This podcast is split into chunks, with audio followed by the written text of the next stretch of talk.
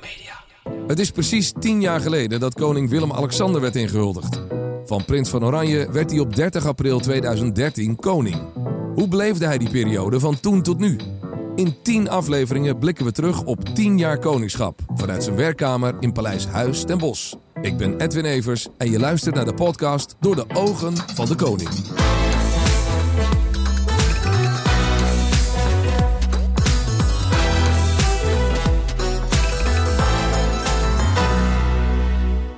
Majesteit, goedemorgen. Morgen.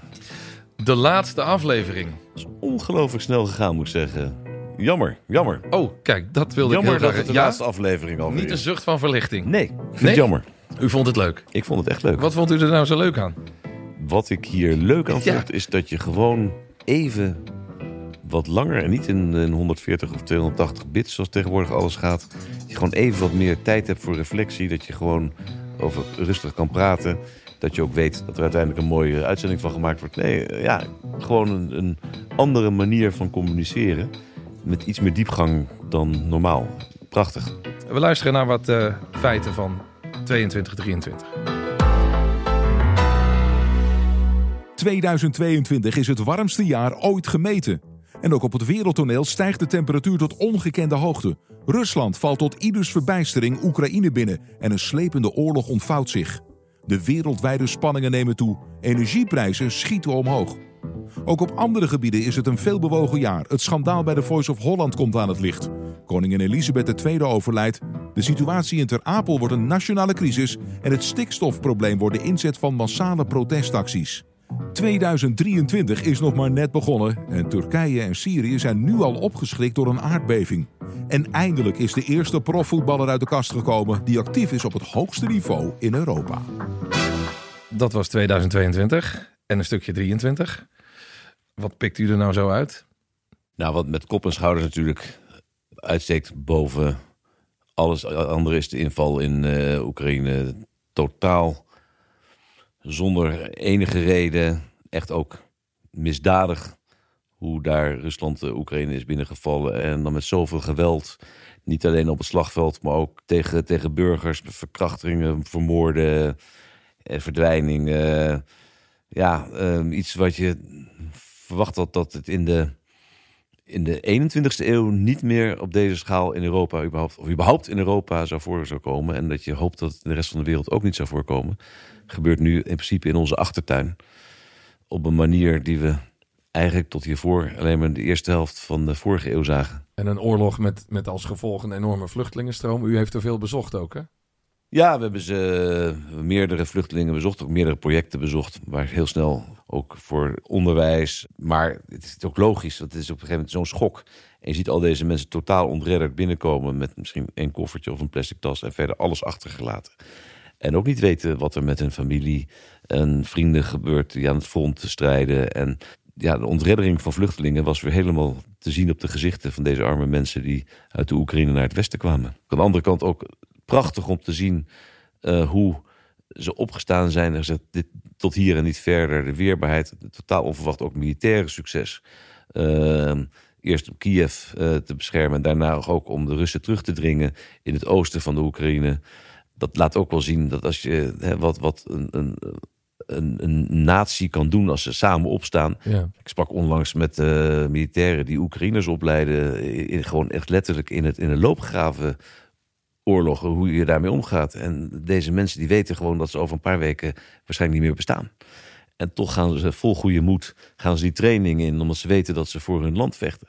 Zelfs mensen met, met, die al ledematen missen, die toch nog weer voor de training komen. En die toch weer, eh, ja, heel hard hoor. Als je ziet wat- de offers die daar gebracht worden, ja, je krijgt er rillingen van. ja. Net van de corona af, maar het kon dus nog erger. 22 februari kondigde eh, de minister-president in een eh, toespraak aan dat we de meeste eh, coronamaatregelen eh, opgegeven zouden worden. 23e werden die opgegeven. Ja. We hebben één dag vrijheid gehad. Ja, en dat de is echt- 24e s ochtends werd de Oekraïne binnengevallen. Dat was echt gewoon Denk je eindelijk van die corona af? van de corona af. Ja. Ehm, het warmste jaar ooit gemeten. Eh, het gaat veel over klimaat. Het zal er natuurlijk in de toekomst eh, alleen nog maar meer over gaan. Eh, waterstof heeft uw bijzondere aandacht. Nou, ik, ik geloof dat waterstof één van de oplossingen is om eh, de energietransitie in ieder geval uh, invulling te geven. Um, en wij kunnen in Nederland uh, heel veel met waterstof doen via onze positie distributienetwerk naar de landen om ons heen. Ook ons eigen gasnetwerk, onze havens, Eemshaven, Rotterdam, zijn specifieke energiehavens waar we echt veel met waterstof kunnen doen. Dus op allerlei manieren kan waterstof een hele belangrijke rol spelen in onze schone energievoorziening in de toekomst. Die we echt nodig hebben om met de klimaatverandering en bijna 8 miljard mensen op deze wereld. Laatst las ik weer over het Brundtland-rapport. Dat was echt eerst een van de eerste grote waarschuwingen over uh, de, de, de, problemen met klimaatverandering en waar wij als mensheid uh, voor stonden. Toen waren er 5 miljard mensen toen zij ja. dat schreef. Dat is niet zo lang geleden. Nee. En zijn bijna 8 en we gaan richting de 10. Ja. ja. En als je dat bedenkt, dat met dezelfde grondstoffen we in 30, 40 jaar dubbel aantal mensen moeten voorzien van een groeiende economie, een beter inkomen. Dus daar moeten we iets mee. En wij kunnen als Nederland een goede bijdrage aan leveren. En onder andere via de waterstof-economie. Ja, we doen toch nog een stukje 2023. Het jaar is natuurlijk net begonnen. Maar ja, een van de allergrootste rampen heeft zich uh, helaas al uh, voltrokken. De verschrikkelijke aardbeving in Turkije. In Turkije en Syrië. Ja. Ja, dan hoor je 7,8 in centrum Turkije. Aardbeving, begon bij Turkije. Daarna bleek Syrië ook getroffen te zijn. Ja, dan, dan hoef je geen beelden te zien. Dan weet je al hoe dramatisch dat wordt. En als je weet dat daar miljoenen mensen wonen dat het een gebied is wat vergelijkbaar in omvang is met het Verenigd Koninkrijk. Je wordt er stil van, dramatisch, emotioneel. Wel fantastisch hoe uit de hele wereld meteen hulp komt. Ook uit Nederland natuurlijk met ons USAR-team. Maar ook uit landen waar uh, Turkije gewoon minder goede relaties mee heeft. Dat iedereen toch op dat moment Turkije te hulp komt. Uh, hoe is het eigenlijk om te zien dat u, ja, uw dochter nu het pad bewandelt dat u zelf ook bewandeld heeft? Het leuke daarvan is dat ik heel veel herken. Ja. Ook in de vragen en de twijfels die Amalia soms heeft.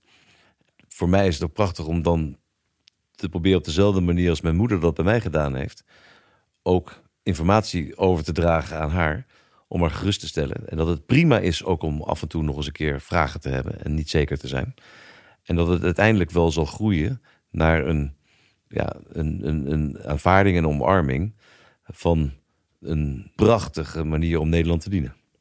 En, en de vragen en de twijfels die ze dan heeft, zijn dat dan dezelfde die u had? Kijk, we leven in andere tijden en ja. communicatie is anders, informatievoorziening is anders. Eh, de, dingen die belangrijk gevonden worden zijn anders. Dus inhoudelijk zal, is niet allemaal hetzelfde, maar de, de, onderliggende principes zijn wel hetzelfde. U zei de vorige keer, ik weet niet eens of dat off the record was of uh, in de uitzending eigenlijk, maar dat uw dochter eigenlijk een, volgens mij zei u een geboren koningin is. Waar, waar ziet u dat aan? Dan zie ik aan haar manier van optreden naar mensen toe. Ze heeft als elfjarige ooit een keer gezegd, toen uh, iemand aan haar vroeg, een oudere dame aan haar vroeg, hoe vind je het nou om later de baas te zijn van Nederland? Toen heeft ze letterlijk gezegd van, ik ben, iedereen staat boven mij. Dus ik ben niet de baas van iedereen. En als een elfjarige dat al inziet. Ja. Ik vond het prachtig antwoord, maar het was ook echt gewoon helemaal van binnenuit. Zag ze dat zo? Als je een, ambt aanvaardt, een, een baan aanvaardt... en je moet het overdragen naar een volgende generatie... is het eerste doel wat je hebt om het in een betere toestand over te dragen... aan de volgende generatie dan je het overgenomen hebt van je voorganger. Dat is in een familiebedrijf zo, dat is waar dan ook zo. Nou, bij mij ligt de lat dus heel hoog met mijn moeder. Ja. Maar ik ben ervan overtuigd dat het zo de moeite waard is om voor Amalia die lat nog hoger te leggen. Want uh, dat zij het echt, echt heel goed aan kan en dat ze een fantastische koningin zal zijn. En dat geeft mij ook heel veel energie om in de komende 10, 15 jaar nog heel hard door te werken. Om de monarchie in Nederland in een gezonde staat over te dragen aan de volgende generatie. Dus dat gegeven maakt ook dat u het leuk vindt om daaraan te werken? Absoluut. Ja, elke aflevering uh, kijken we niet alleen door de ogen van de koning, maar ook door de ogen van uh, uh, iemand van buitenaf.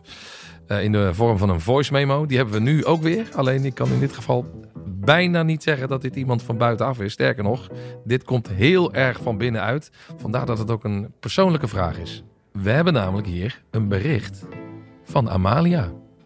Dat is een verrassing voor mij. Ja, niks van gezegd? Nee. Hey papa. ik moest laatst terugdenken aan de tijd dat ik met Fredje op die kleine springwedstrijdjes uh, van de ponies reed. En dat je jezelf altijd omdood tot baragecoach. Dan reed ik natuurlijk geen barages op tijd op dat moment. Maar als ik misschien over een paar maanden weer mag en, en weer daadwerkelijk die barrage moet rijden, zou ik toch graag door jouw tips willen. Dus wat kan jij mij meegeven uit je eigen tijd toen jij uh, 3D eventing deed? En zou je misschien binnenkort weer met mij mee willen als mijn baragecoach? Dat zou ik ontzettend gezellig vinden. Uh, dikke zoek. Oh, wat leuk. Ze, ze brengt het terug naar paardrijden. De barrage voor degene die is, is, is eigenlijk dus als iedereen, uh, voor degene die foutloos gereden in de eerste ronde, is een soort tweede ronde die dan op, vaak op tijd gaat bij de ponies nog niet. En het leuke van wat ik, omdat ik noemde mezelf baragecoach, want dan hoefde ik niet al te lang mee bezig te zijn. Want haar echte coach deed dan de hele rest tot aan het eerste. En dan het, alleen het leuke werk. Het, het leuke werk. En uiteindelijk waar de prijzen verdeeld werden aan het einde. Ja, ja. Daar was papa dan even de coach.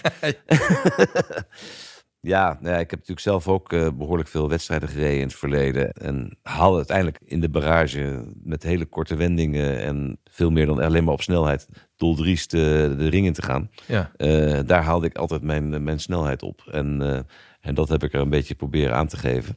En ik zal er, als ze weer wedstrijden mag gaan rijden, later uiteraard daarin bijstaan. Ik, Prachtig. Ik wist eigenlijk helemaal niet dat u zo'n zo'n paardrijder was. Ja, ik heb uh, vroeger dus uh, eventing en, en, springen gedaan. En uh, ja, tot aan tot, tot ik naar Wales en in de marine ging, zat ik echt gewoon bijna elke dag op een paard. Dus ik heb echt heel veel wedstrijden gereden ook in die tijd. En vond het prachtig. En het is heerlijk om te zien eh, dat ik een dochter heb die ook zo geniet van de paardensport. En daar ook zo mee bezig is. Ja. En dan ook nog naar haar vader luistert. Ja. Dat is natuurlijk dubbel bijzonder. En eh, hoe, hoe eh, is eigenlijk de, die dynamiek tussen de zussen? Want ja, ze zijn natuurlijk gewoon zussen, maar wordt er straks wel één koningin. Nou, die is heel erg vergelijkbaar met vroeger bij mij. Van, ik heb ooit een keer in een interview gezegd bij Renate Rubenstein toen ik 18 werd in een boekje. Van, dat, dat mijn broer Friso zei je mag hem wel in elkaar slaan, maar niet doodslaan, want dan moet ik het doen. Nou, dat herhaalt zich in de volgende generatie. Vooral, uh, Alexia zegt vooral uh, heel blij te zijn en Amalia en alles te zullen ondersteunen. Maar vooral dat zij het niet hoeft over te nemen. Dus qua zussen zijn ze ontzettend lief voor elkaar. Ze ondersteunen elkaar. En het feit dat Amalia staatsrechtelijk andere positie heeft dan de andere twee, heeft, eh, voor zover ik kan zien, geen invloed op de dynamiek in huis. Nee. Nee, misschien moet ik even, toch nog eventjes terug naar 2022. Hè? Want, want uh, op persoonlijk vlak is het natuurlijk, als ik dat even mag, uh, ja? de hele zware bedreiging die wij, waar onze kinderen plotseling mee te maken hadden. En dat vreet wel aan je als ouders hoor. Als je ziet dat je kinderen van één dag op de andere gewoon niks meer mogen doen, niks meer kunnen doen, binnen zitten. Ja. Niet in Amsterdam kunnen wonen, geen studentenleven, niet naar een kroeg, naar een winkel, de stad in op de fiets. Helemaal niks. Dat, ja, uh, ik moet zeggen, ik ben, de weerbaarheid van, van de kinderen is fantastisch. Hoe ze hiermee omgaan. Maar als ouders vreet dat echt aan je. Dat je ziet dat je kinderen gewoon niks meer kunnen doen. En dat is echt wel een... Uh, in ons persoonlijk leven heeft dat er heel hard ingehakt in 2022. En, hoe beïnvloedt dat u?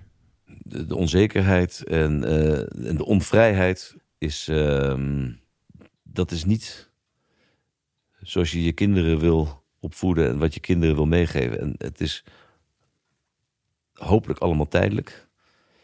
Uh, maar het, het, het hakt er wel heel hard in. Ja. Hoe, hoe gaat ze er zelf mee om? Uh, je, kan het, je kan het bijna niet uitleggen. Ze praten er wel goed over met ons. Maar het, het geeft geen levensvreugde of iets. Nee. En uh, daarom is het, moet het zo snel mogelijk uh, over zijn. Misschien is het een rare vraag, maar ik, ik, ik vraag me het dan toch steeds af. En ik ga het nu ook gewoon vragen. U zegt het al, een 19-jarig meisje. Nu gebeurt dit met die bedreigingen. Ik zie ook natuurlijk een 19-jarig meisje waarvoor haar hele leven, haar hele leven is al uitgestippeld. Hè? Uh, zoals dat destijds met u ook was. Nu dat. Maar, maar dat, dat, daar ben ik het niet helemaal mee eens je functie is uitgestippeld, maar de inhoud en uh, de weg ernaartoe, daar heb je zegt echt wel invloed op. En, uh, en dat is het mooie ervan. Want uiteindelijk de manier waarop je jezelf vormt en voorbereidt, dat vul je echt zelf in. Maar toch wel is een groot nou, gedeelte van je leven is wel bepaald, toch? Nou, denk het niet. We, het, het, neem watermanagement. Nou, toen ik daarmee begon, werd er keihard om gelachen. We, als Nederland staan we nu internationaal op gebied van watermanagement goed op de kaart. Iedereen kijkt naar Nederland uh, als het land waar uh, waterbeheer, de kennis aanwezig is. een prachtig exportproduct geworden. en ik ben heel blij dat ik op die manier internationale organisaties heb leren kennen. En, en ja, nog geleerd dat in het internationale veld de snelste weg van A naar B geen rechte lijn is. Nee. Uh, maar dat is dus niet helemaal geeft, wat ik bedoel eigenlijk. Mm, ja, nou, ik, ik, ik vergelijk het met, uh, met, uh, met andere kroonprinsen in, en kroonprinsessen in Europa. Die iedere keer vragen, hoe hebben jullie dat nou gedaan? Bij de VN, bij het IOC, bij al die andere organisaties waar je gewerkt hebt. Zeg gewoon een goed plan hebben, gewoon doen wat je wil. En dan zijn mensen, dan laten we, geven mensen je ook de ruimte om jezelf te ontwikkelen. Wat je gaat worden uiteindelijk, dat staat vast. Dat staat vast. Maar hoe je het gaat worden, staat niet vast. Dat vul je zelf in. Ja, maar toch is denk ik uh, ook een verschil tussen. Um, ja, kijk, u heeft een, een, een, dochter van 19. Als ik een dochter zou hebben, zou ik zeggen van nou, je mag worden wie je worden wil. Dat zegt u waarschijnlijk ook. Maar er is denk ik toch een verschil tussen.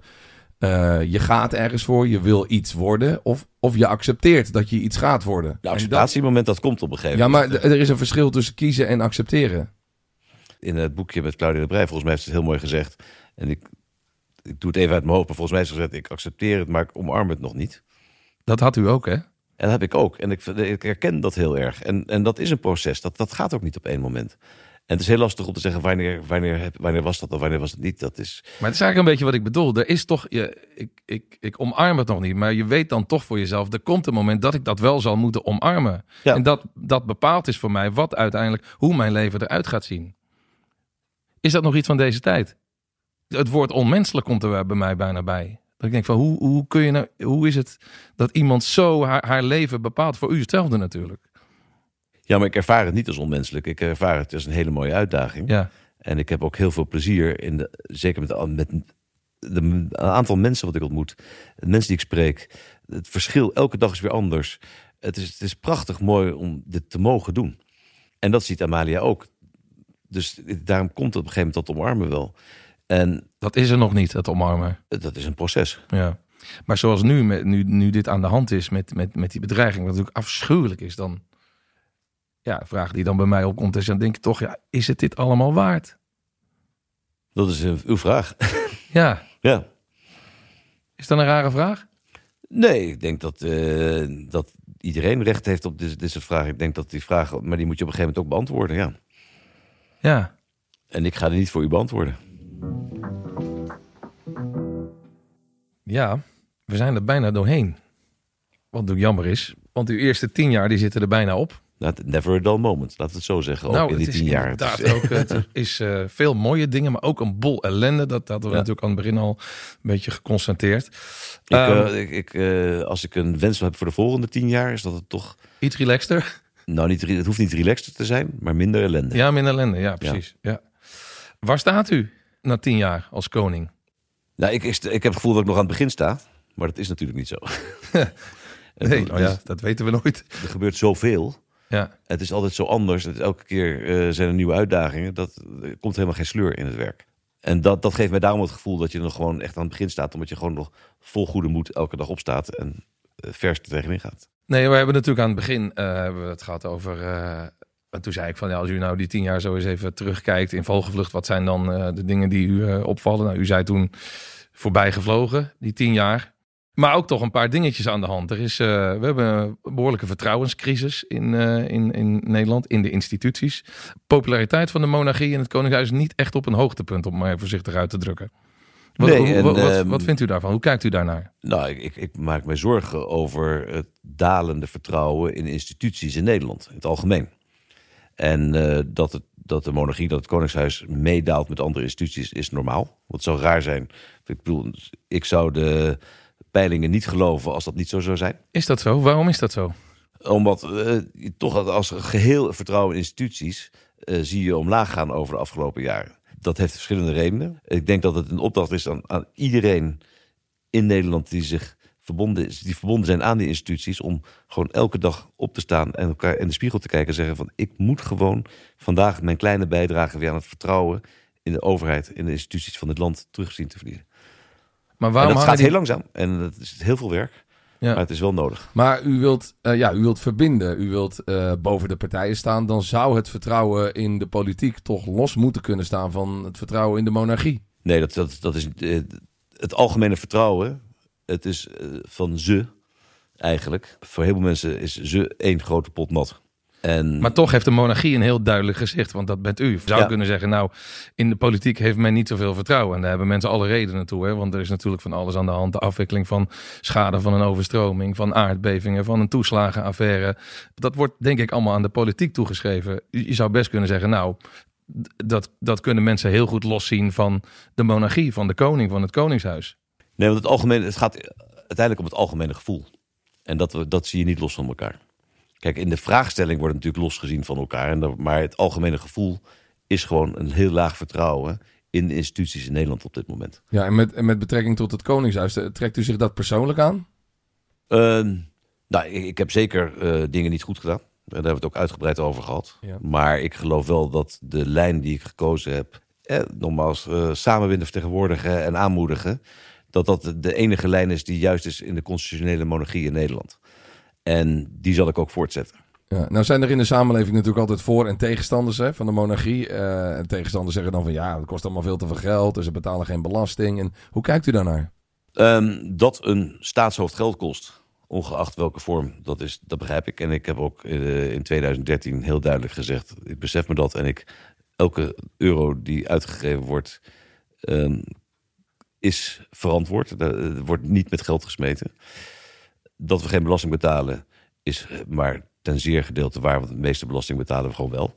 Eh, en dat is wettelijk zo geregeld. En dat is de manier van, het, van de betaling van het staatshoofd is gekoppeld aan het, dat moment geen niet betalen van belasting. Maar vermogensbelasting en alle andere belasting betalen we gewoon wel. Ja, en het is een, een systeem in Nederland wat, wat deel uitmaakt van onze identiteit. De monarchie is eh, deel van de geschiedenis, deel van de identiteit van Nederland. Ook een deel van de continuïteit en stabiliteit. En ik ben geboren in deze positie. En ik maak naar eer en geweten, doe ik elke dag mijn best om zo goed mogelijk Nederland daarin te dienen. Ja, het lijkt me goed om eh, deze laatste aflevering ook mijn eh, trouwe redacteur Muk te bedanken. Voor alle ondersteuning de afgelopen tien afleveringen. Want het is leuk om door de ogen van de koning natuurlijk te kijken. Maar ook heel erg leuk om door de ogen van een kind te kijken. De ogen van de toekomst, zullen we maar zeggen. En eh, Muk heeft nog een laatste vraag voor u. Hallo, hallo, doet hij het? Hallo, hallo, koning. Dit is de laatste aflevering van deze podcast. Jammer hè? Bent u niet bang dat u na deze opnames in een zwart gat belandt? Nee, ik heb met heel veel plezier meegewerkt aan deze podcast. Zeggen ook, eh, nou, ik dan nu nog maar eventjes aardig zijn. eh, dankbaar dat u eh, de uitdaging aan bent gegaan. Nu even aardig zijn. Aan het eind van de het tien afleveringen en nu pas aardig zijn. Nee, dat valt wel mee. Maar, eh, nee, maar ik ben toch dankbaar dat u de, de uitdaging aan bent gegaan om eh, met mij door de afgelopen tien jaar eh, heen te gaan. En ik denk juist door de kans van reflectie dat ik nog meer zin heb om de volgende tien jaar vol goede moed en veel energie in te gaan. Dus nee, een donker gat niet, denk ik, Muk. Nee. Durft u al vooruit te kijken naar de komende tien jaar? Beperkt. In zoverre dat eh, als je tien jaar geleden alle crisis die we meegemaakt hebben had voorspeld, dan was je misschien depressief geworden. Ehm, het is natuurlijk een, hele, hele bizarre afgelopen tien jaar geweest. Dus ik hoop in ieder geval dat de komende tien jaar op dat gebied een stuk rustiger is. Het is aan de andere kant zo snel gegaan en zo mooi geweest om Nederland te mogen dienen vanuit koningschap, dat ik me echt verheug op de komende tien jaar. Die mogen wat mij betreft best wel wat langzamer gaan. Want het is mooi, het is genieten. En ik wil er ook echt gewoon volle teugen van kunnen genieten. Van dit prachtige land en dit prachtige land te mogen dienen.